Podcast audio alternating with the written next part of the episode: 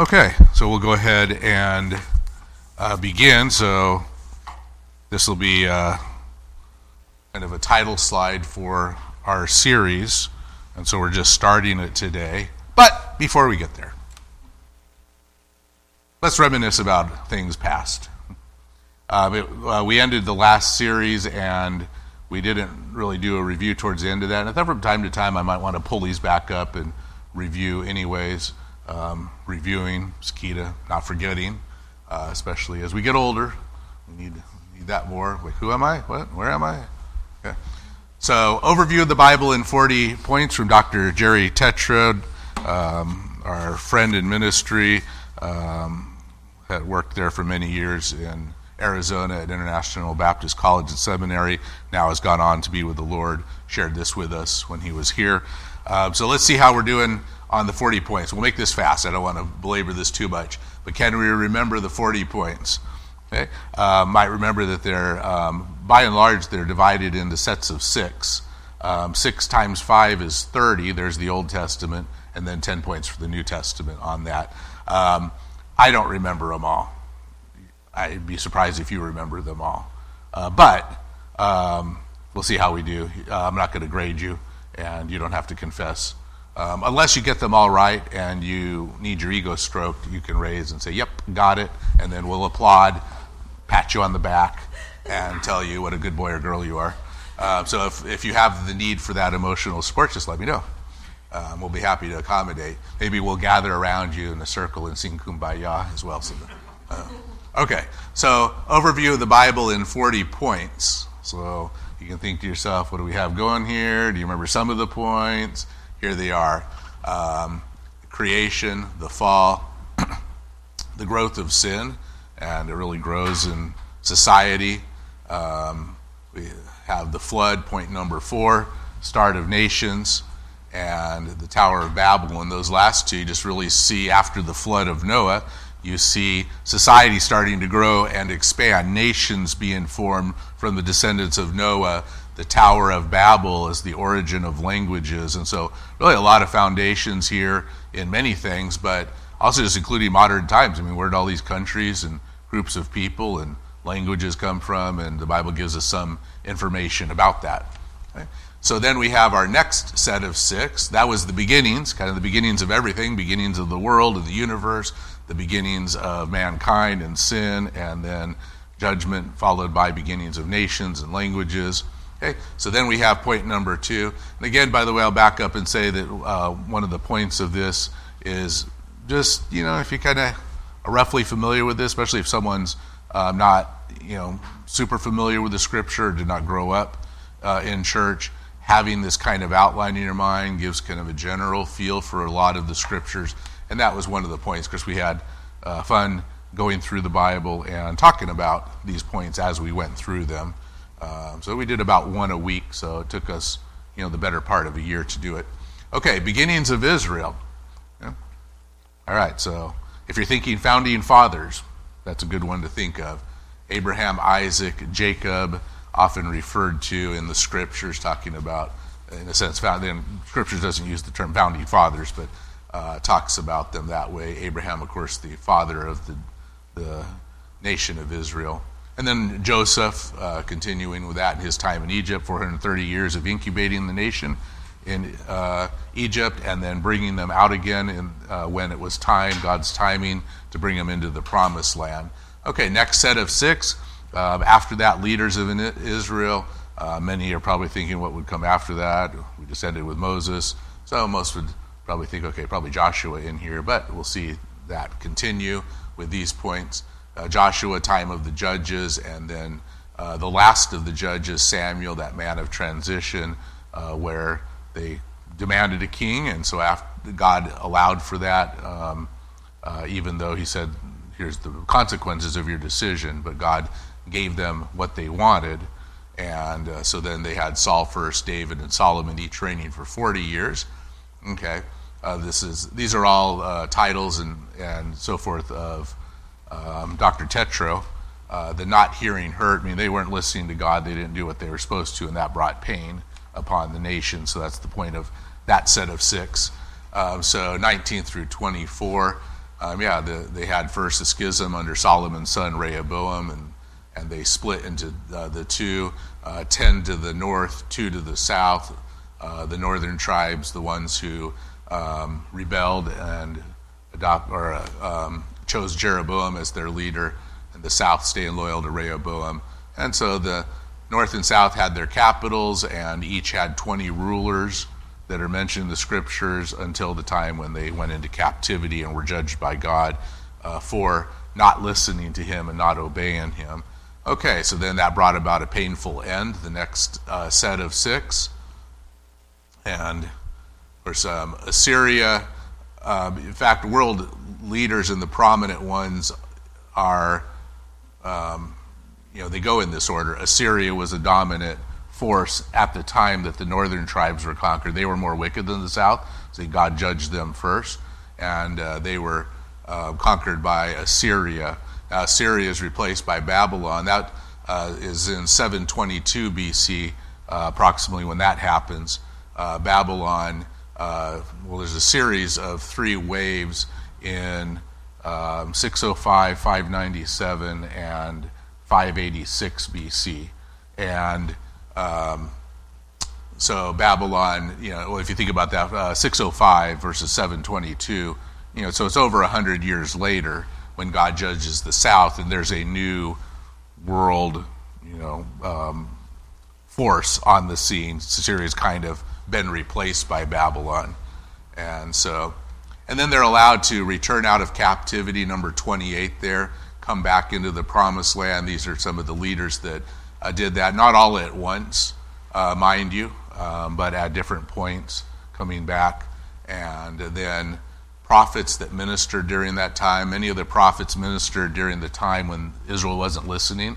And uh, Israel and Judah killed many of those prophets, as uh, we read about uh, even in the New Testament when the Jewish leadership said, Well, we wouldn't have done that. And then they turn around and they kill the Son of God. Um, so, but they thought, Nope, we wouldn't have done that. We were, we're the good guys. We we love God, and, and yet they kill God in the flesh. Um, but that's uh, often what happened back then. They, they didn't believe God, they um, didn't love God, and thus many of the prophets suffered. But these are three prophets that ministered after they came back from exile.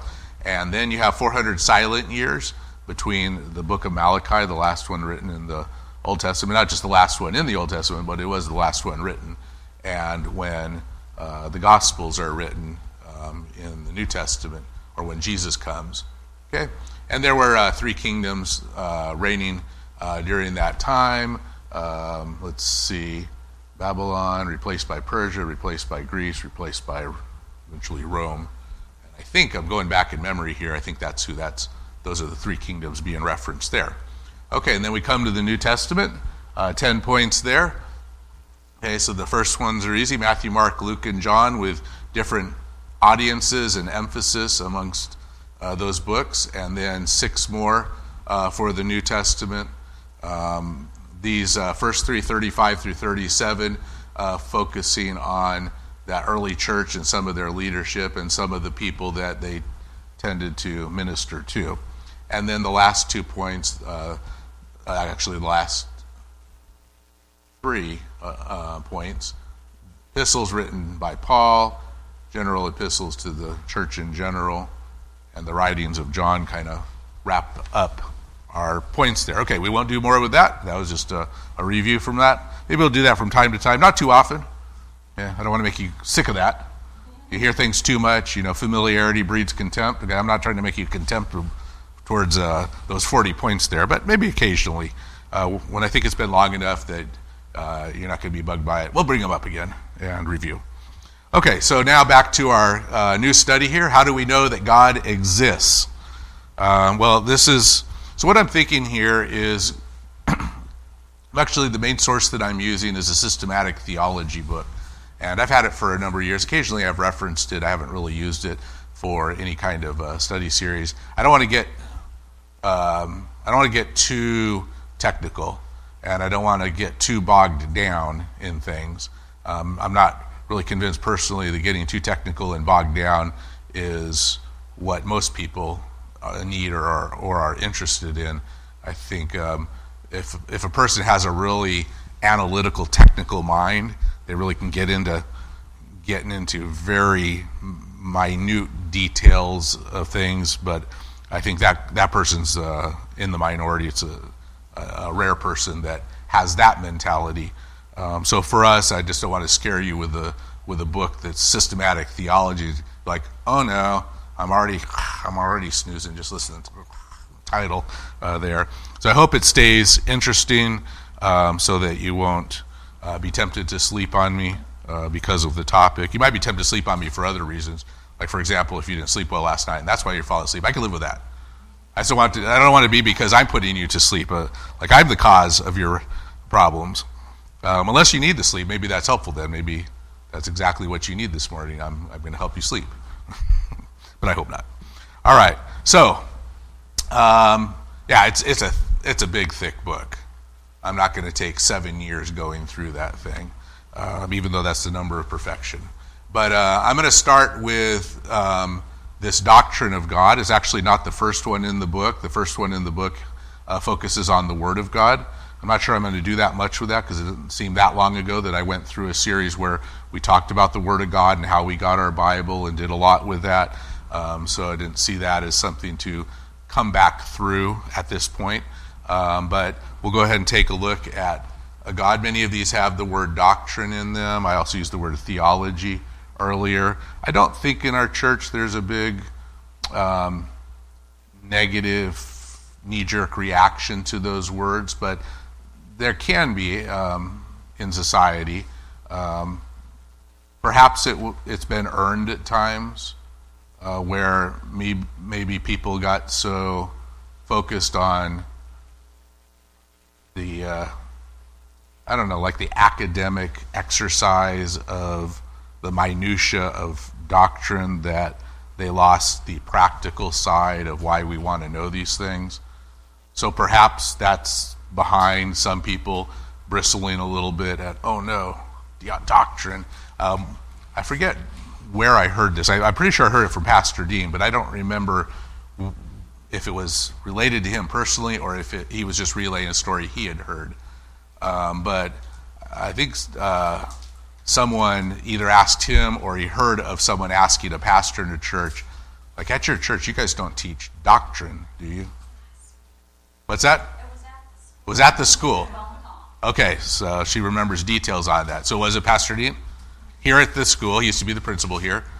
Okay, so someone asking about our school, yeah, you don't teach doctrine, do you? Well, the word doctrine means teachings Of course, of course, we teach at the school. It's one of the main things we do. And we're a Christian school. We do teach Bible teachings. Uh, so in that sense, we, we do, yeah, we teach, teach doctrine.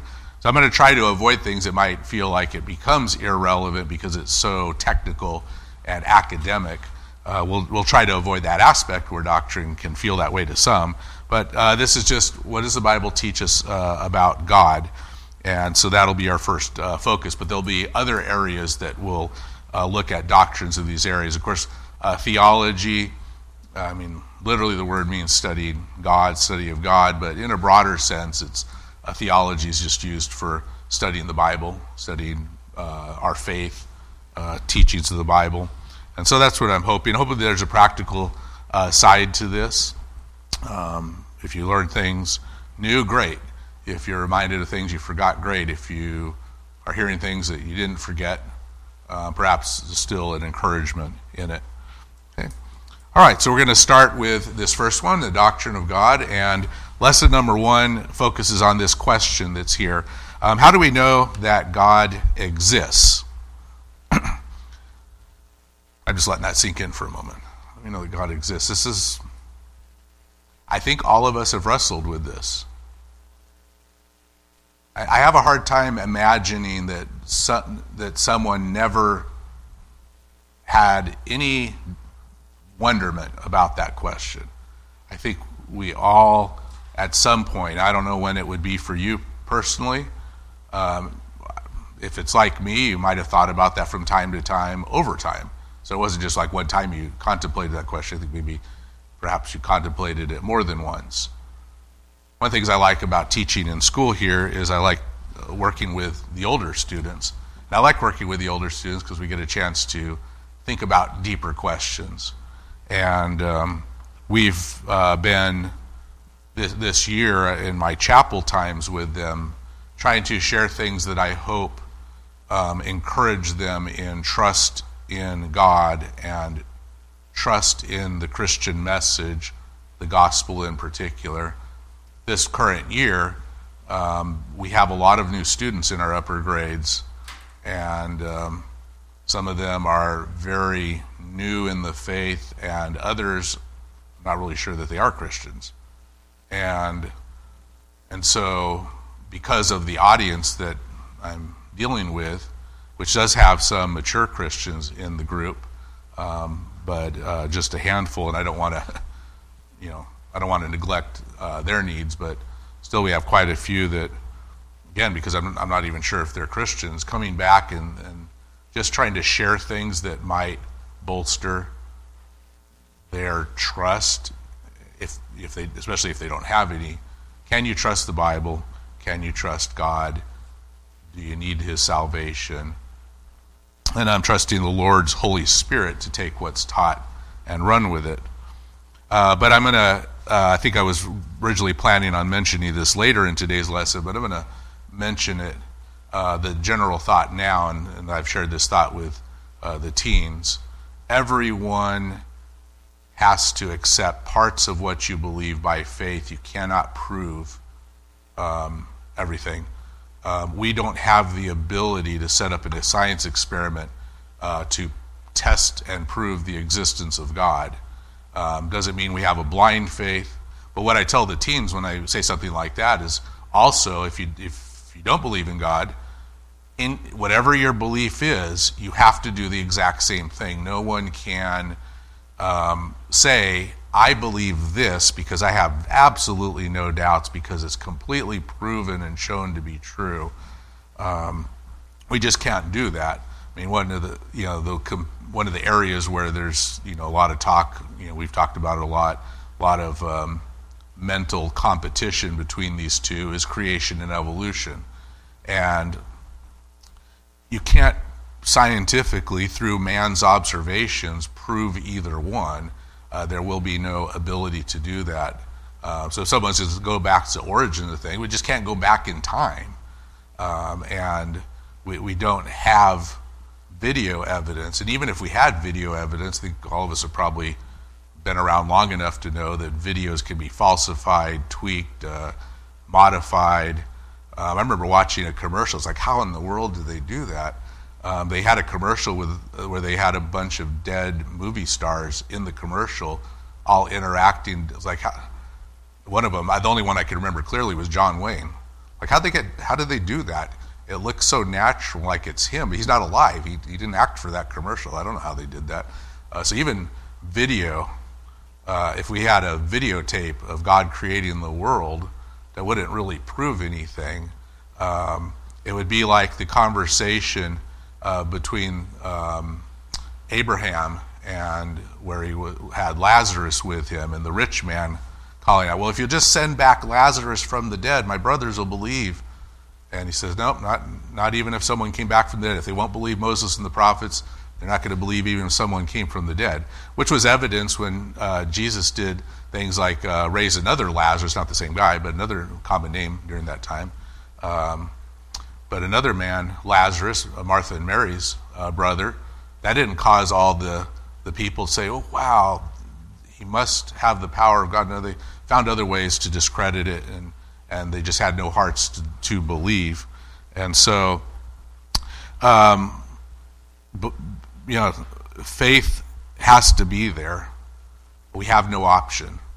We'd like to have options when we like to know 100% but the book of First Corinthians says, Now we see through a glass, a glass darkly, like it's tinted. Like if I had a, a really heavily tinted glass, I'd be like, okay, I can see you guys through there, but maybe not completely clear. Um, okay. But then, in the future, face to face. Now we know in part, but then we shall know, even as also we are known. Um, we have the now we have to accept by faith. There's a side of us that wishes, you know, when like the the one prospective teacher that's trying to discern the Lord's will. We'd like a writing in the sky, voice from heaven calling down, go here, do this. But all of those things, even though there's a natural desire, would negate what God desires, which is that we trust and rely upon Him and that we not insult Him by saying, Well, God, okay, I know what you said in your word, but could you, could you give me some confirmation besides that that would make me really know? Wait a minute. I already said that. I have one student at school, he's getting a little better at it, but uh, a couple years ago he used to do this a lot. I would say something to him, and he would ask me again. So, wait a minute, I already answered you. Did you, did you not hear me? Oh, you did hear me. Why are you asking me again? Did you think the first time I didn't mean what I said, or I'm lying to you? Like, why do you have to hear it twice for me to get a confirmation that I actually meant what I said the first time that I said it? But he's just trying to make sure. And so sometimes we're kind of that way with the Lord when maybe the Lord would have us just trust him the first time. But I don't want to get off on that too much because uh, I want to come back to the idea that we just we can't uh, prove these things. So having said that, um, let's come back to our question: How do we know uh, that God exists?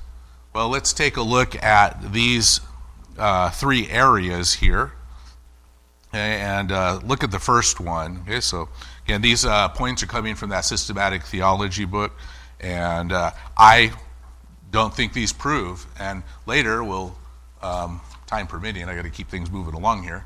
Uh, man, that's going by quick. Um, so see if I get to everything I want to get to.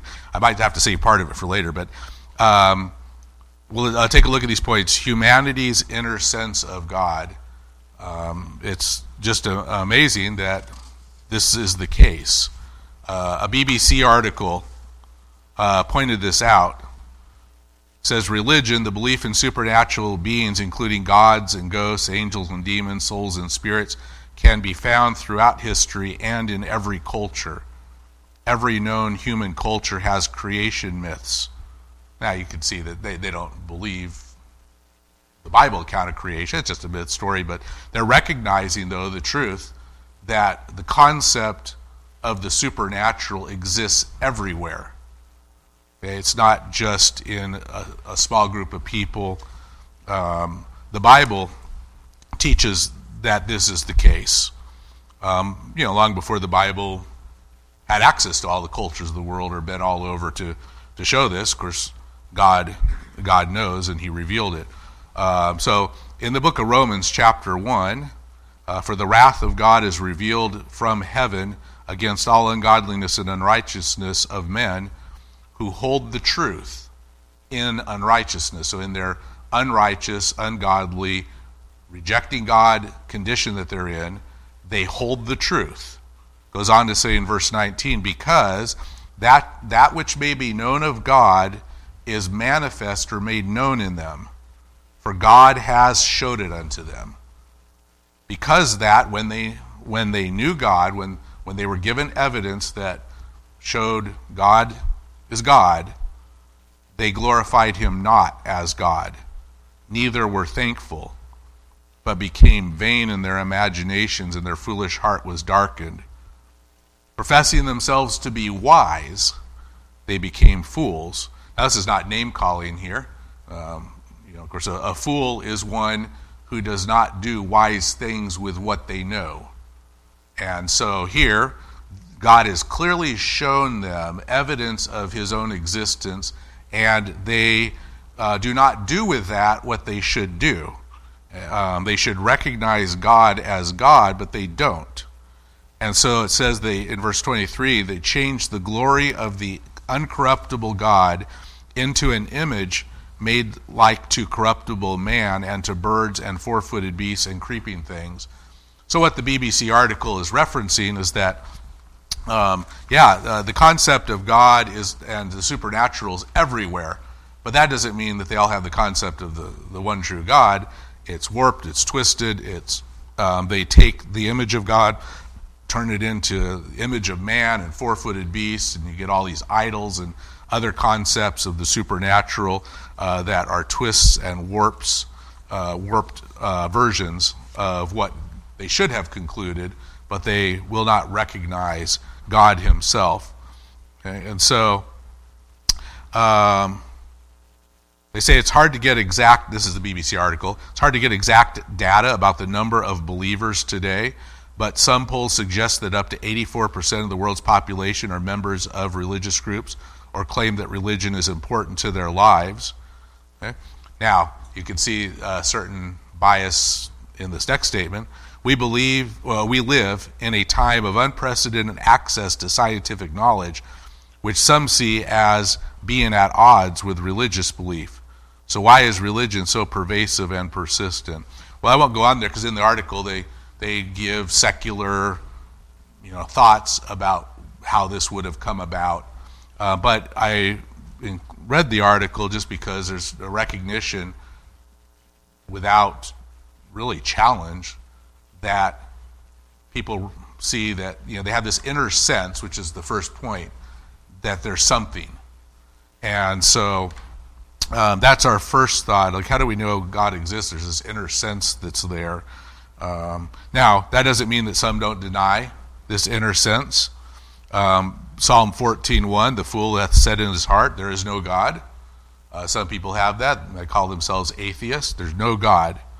And so the conclusion, uh, you know, from this, okay, um, and uh, just quoting here, it is the wicked person who first curses and renounces the Lord, and then in pride repeatedly thinks there is no God, um, referencing uh, not just the Psalm 14, but Psalm 10, verses 3 and 4.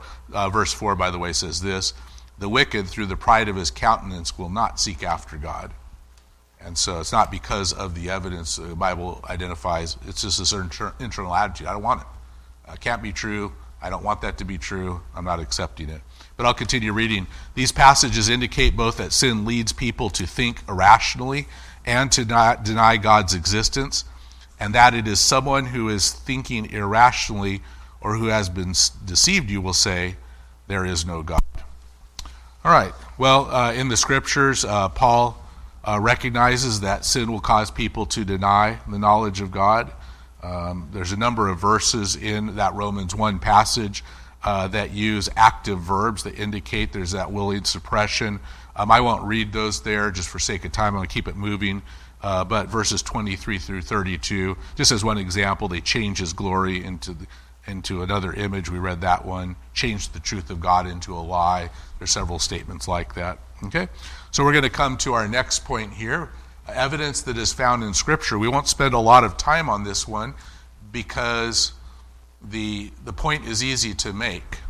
Um, the Bible everywhere assumes the existence of God. Um, so, yes, there are specific verses that um, talk some about God. Uh, one of the names of God, uh, for example, um, Elohim, and this self existent one. Um, God was not a created being, and he's there. And so the Bible assumes this right from the beginning, Genesis 1 1.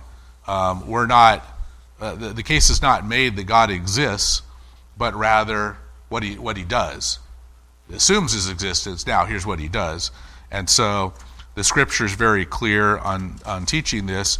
Now, this goes back to one of the points um, that I made earlier, and one of the things I said I'm working with the teens on. If the teens are going to believe the gospel, um, and if anyone's going to believe the gospel, uh, what it comes down to uh, in, in good part is do they trust the Bible?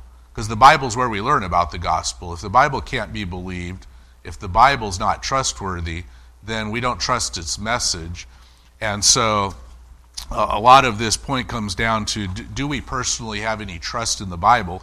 We're not taking the time uh, today to provide evidences of the Bible's veracity, of its truthfulness, of its trustworthiness. And we have done that a number of times. It's uh, on my heart a, a lot to do apologetics, defending our faith, defending uh, the, the trustworthiness of the Word of God, creation and evolution issues, also as an attack at the trustworthiness of the Bible, which teaches a creation story. Can you trust that? Noah's flood. Can you trust this? You undermine particular things the Bible teaches, you undermine whether the Bible is a trustworthy source. Well, we don't want to have blind faith.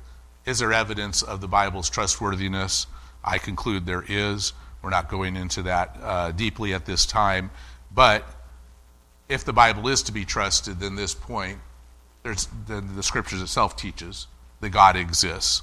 Okay? And evidence found in nature, we could spend a lot of time on that, and we have at various points in Sunday school, um, looking at evidence that supports um, the truthfulness of the Bible, whether that one series where we looked at how we got our Bible and where it came from, and manuscript evidence, all of that kind of stuff, or we've done creation evolution things, whether the Bible's account is supported that way. Is there evidence in uh, in our world, in our observations, that there's truthfulness here, or, or do we have a blind truth and we're just sticking our heads in the sand, uh, even though the evidence proves us wrong? And of course, we've concluded um, as a whole, as a group, that that's not the case. Um, Romans 1:20 says the invisible things of him from the creation of the world are clearly seen. Um, being understood by the things that are made, even as eternal power and Godhead, so that they are without excuse. God says, I've given you plenty of evidence in creation uh, that shows my existence. So this kind of overlaps some of the things that we said on uh, the first one, where God's given evidence there. But there's uh, evidence in the Bible. Paul and Barnabas mention um, that there were times of having uh, fruitful seasons, uh, rains uh, coming as evidence of God, God's existence. Or David mentions the sky and the heavenly bodies um, as, uh, sorry, um, yeah, and then also his own body as uh, evidences of a wonderful God who's done great creative acts.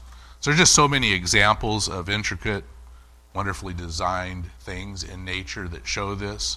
Um, we have uh, just a little bit of time left, uh, so I'm not going to get to some of the things that I would have if I had more time, but I think today I'm set up and just ready to show an example of this um, how that there are things in nature that, that uh, provide evidence uh, that at least the con- at bare minimum the concept of there being a god can be supported. Not proven, but can be supported. And there are difficulties that exist. I'll mention one. Difficulties exist with proving he doesn't or showing that things evolved on their own. One of the uh, things that Darwin recognized would be example. Uh, in fact, he said it, uh, that he would confess that it would look absurd to um, to show that the eyeball had evolved because it's so complicated. Um, I looked up uh, one article on that, uh, which uh, attempts to say, hey, we we found how that happened. I'll summarize it because of my time here. Um, this uh, article comes from um, Science Daily, and uh, says at one point researchers have discovered um, and that how this evolved. Okay, now to summarize it, I'll say this that what they uh, say is true about this is that they've looked at a living fossil, which is an organism that is thought not to have changed in its evolution for a long time, like it's still like something that lived hundreds of millions of years ago. And they've looked at some of the cells in there that have some light sensitive capability in this living fossil, which is a type of worm, and they see something in the structure of that cell that is similar to something in the structure of the rods and cones in the eyeball. And they say this indicates, let me see if I could actually find this. Um, here it is. Um, I was immediately intrigued by the idea that both of these light sensitive cells may have the same evolutionary origin and then he says later, uh, he explains that if cells between species have matching molecular fingerprints, then the cells are very likely to share a common ancestor cell. The major assumption there, and, and this goes along uh, a lot in biological evolution, similarity implies a relationship.